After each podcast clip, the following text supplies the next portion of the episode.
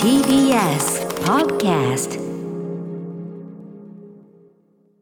やりました。あれ入ってるかな。はい、耳入っております。よろしくお願いします。私歌丸でございます。あれ俺の方のラジオの調子があれだないまいちだな。はい、よろしくお願いします。ちょっとね、はい、久しぶりのまたリモート中継でございましてね。そうですね、うん、私は所属事務所ライムスターのね所属事務所スタープレイヤーズからこのリモート、まあでもねだいぶ少なくとも現状はね感染者数がだいぶ抑えられた状態が続いている中、ねスタジオに行く機会も多いんだけど金曜はねなんかね、うんなんですかねやっぱりこう別れた状態が続くというのがね、まあそうね、うん、すごいねあなた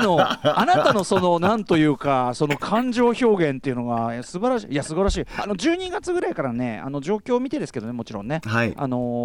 まあぶり返しがあるのかないのか分かりませんけども、ね、コロナの状況を見て、はいうん、金曜も少しずつ戻していくのもいいんじゃないなんて話も出てるんでね。あ、うん、お願いします。よろしくお願いします。はい、そんな山本さん今日はですね、推薦図書というのをですね、まあ、この11月ずっとやってきて、曜日パートナー火曜日からですね、順繰りにですね曜日パートナーの推薦図書というのをこの6時台頭に伺っているわけです。本日は山本貴明さん今回もあるんでしょうね。たっぷりねありますよ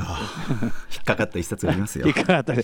っぱもう高木的色がくっちり出た。まあそうですね多分そう思われますね。昨年はコンビニ人間でしたっけね。そうでしたもんね、はい、今回はねこれだというのねありましたよ。わかりました。ちょっと早速行ってみたいと思います。シックスジャンクション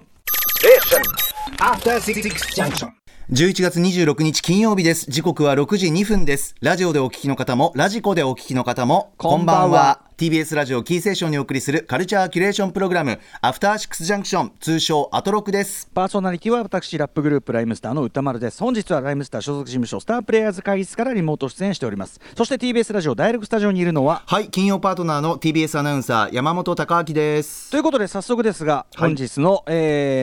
山本貴明さんによる推薦図書言ってもらいましょう。金曜パートナー山本貴明さん入魂の一冊は何でしょうか。雨穴さん著変な家。雨穴雨の穴と書いて雨穴さんですね、はい、タイトル変な家こちら、はい、これどんな本なんでしょうか。はい、ざっくり公式ではですね2020年に YouTube でなんと900万回以上再生記録した不動産ミステリー変な家その続きが書籍化されたということでその YouTube チャンネルを持っているのが雨穴さんでミステリー作家でもあるということなんですけれども、うん、どんな本かというとざっくり説明は知人が購入を検討している都内の中古の一軒家開放的で明るい内装のごくありふれた物件に思えたが間取り図に謎の空間が存在していた。その謎の空間について相談された雨穴さんは知り合いの設計士にその間取り図を見せる。するとこの家はそこかしこに奇妙な違和感が存在するという謎の空間や二重扉窓のない子供部屋など間取りの謎をたどった先にとある恐ろしい仮説が待っていると。不可解な間取りの真相は突如消えた元住人は一体何者か変な家の謎が解き明かされるというものでございますけれどもなるほど表紙にもね、はい、そのいわゆるこう引っ越しの時に、ね、我々が見せられるようなこう間取り図がこう載ってて、ね、本のカバーに、はいうん、そう言われて今見てると、はい、なんかもう気持ち悪くなってきちゃったすでに歌丸さんそこがポイントなんですよ。もうこのカバーに載っている、まあ、赤い色で描かれた間取り図、1階と2階1戸建ての1階と2階この間取り図をパッと見たときに、うん、あれここってなんでこうなのって、うんうん、書店で思った方は、うん、一読の価値があるんじゃないかな。これはその現実のそのこういう物件があるわけじゃなくて、もちろん全体としてはフィクションではあるんですよね。そうです本の最後にフィクションですとは書いてあるんですけど、うんうんうんうん、ただリアルで生々しいんですよ、うんまず僕人生で引っ越しも何度も経験してるんですがとにかく間取り見るのが好きで、はいはいはいはい、その間取りを見て生活を想像してここ便利不便とかいいとこ悪いとことか引っ越し具体的に自分が引っ越したくて調べるんじゃなくてですか。眺めることも好きなんです。もちろん自分ごとの時引っ越しの際に見るのがもう夢中でたまんなくて好きなんですけど、うん、で不動産ミステリーってまず本屋で思ったわけですよ、で目に入ってジャケ買いして、うん、で事前情報全くなしで読んだら大当たりなんですけどこれ、うん、まず探偵ものとは一味違うと思います、うんうん、室内トリックですなんていうふうにも片付けられないような、うん、家の中で事件発生推理こいつが犯人だみたいなシンプルな着地じゃないんですよ、うんうん始まりは先ほどもありましたように2階建ての戸建て住宅の間取りそれが全てにつながっていくんですけど最終的にはもうね暗く根深いところでねじれてこじれてもうつきまとってくるような呪いのような、もう呪縛っていうものがそこにはあったんですよ。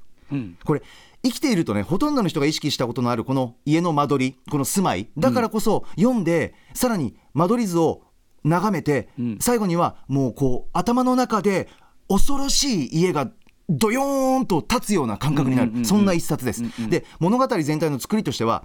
間取り図と推察を交えた会話劇で、出てくる家が3軒あるんです、これが全体の主軸なんですけど、主人公の私って出てくるのはオカルトライターで、ある日中古物件を検討している知人から相談を受けて、なんでこんな間取りだと思うって言って、壁に囲まれた小さな空間とか、先ほど出た窓なしの子供部屋とか、どう考えても奇妙で買おうか否か迷ってるんだよって相談から始まるんですけど、その間取りの理由を突き止めていく中で浮上する不可解な事件があって、それが相まって間取りのその訳について錯綜するいろんな意見とか、こっちも膨らむ恐ろしい想像っていうのが楽しめる。で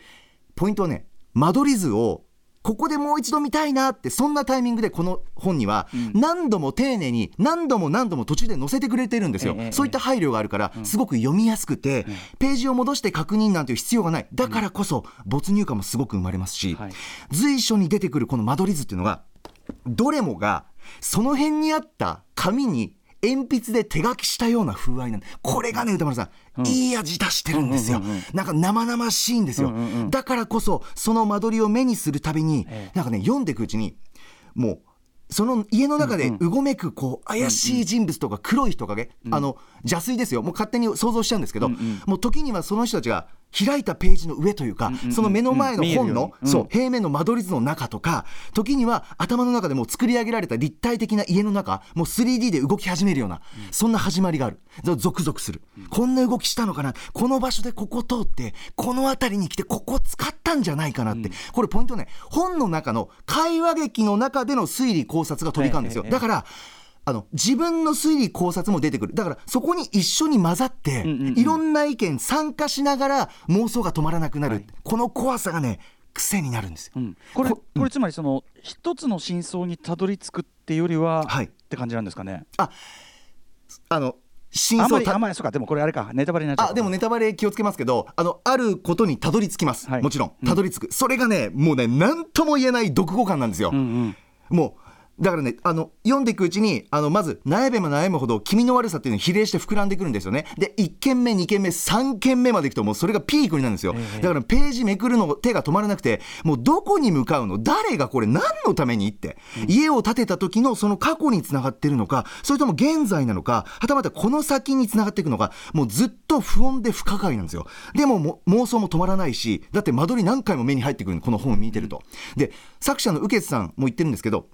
これ YouTube で歌丸さん、最初に雨穴さんが自分のチャンネルで1軒目の家の話を語りベースで紹介してるんですよ。で雨穴さんが言うには、本ではその続きを書きました、でそれが2軒目3軒目新たに出てくる家なんですけど、でただ3つの家それぞれの話じゃなくって、最後にはこの奇妙な一軒ごとがつながって見えてくる一本の線がね、もちろんあって、それがもうね、恐ろしくて悲しくて沼のような、もうね、ねっとりした陰湿なものが待ってるんですよ。で特にね、ちょっと具体的に1個だけ紹介、ネタバレ気をつけますけど、最後に待っている間取りが日本家屋なんですよ、でかなりここで具体的にいろんな動きとか真相が判明するんです。ここ続々感マックス。なぜならそれまでの2件でもう暗くて陰鬱とした世界が頭の中ですでに出来上がってるんで、そこに来ての待ってましたとばかりの平屋の日本家屋なんです、でこの間取りは、まず平面見ると、間取りパッと見ると一番手前に玄関があって、でそこから間取りの中央に走る長い廊下があって、その一番奥に待ってるのが仏壇で、でその廊下を中心に左右に配置されたいくつもの和室で、全体眺めると初見でまずもうね、どこから来るんだろうこの気持ち悪さはっていう印象なんですよ。でそれまでの2件と比べて、もうなんかずしんと重いものを食らう印象で、原因がわからないのに気味が悪い。でとにかく一番手前の玄関を起点として、ざっくり言うと扇のように部屋が左右対称に配置されてるんです。でここである事件が起こった。でもどうやってその犯行を行ったのってもちろんなるわけで、この部屋に人がいて、この部屋にもここに人がいて、じゃあ一体どうやってそんなことをってで浮かんでくる真相があるんですけど、読み進めていくうちに、そうするとブワーって家の中で具体的に人が動いてる事件が浮かぶ。その時もうゾッと震えます。これ震えた。巧妙に仕組まれた間取りの中を、こんなルートでこのタイミングでさらにことが済んだらこうして、もうね、僕ね、この世界に引っ張られて、もう想像上はずっとなぜかですよ、もうモノクロの映像がずっと浮かんでる。もう暗く暗闇の中、もうそれ読み終わって、もう本当にね、それが消えなかった、その印象がね、で、歌丸さん、これおすすめは会話劇なんで、読みやすいだけじゃなくて、間取りの家に関する噂とか情報とか過去の事実とか元に、いろんな視点で一緒に考えていく推理小説のように、どこか探偵さんの活躍を見守る感覚じゃないんですよね。だからこその没入感というか、なんか短さがすごくこう来るっていうか、それが素晴らしい心地悪さを生んでるんですよね。自分の近くの家で、あの家で起こっててもおかしくないかもっていうことで、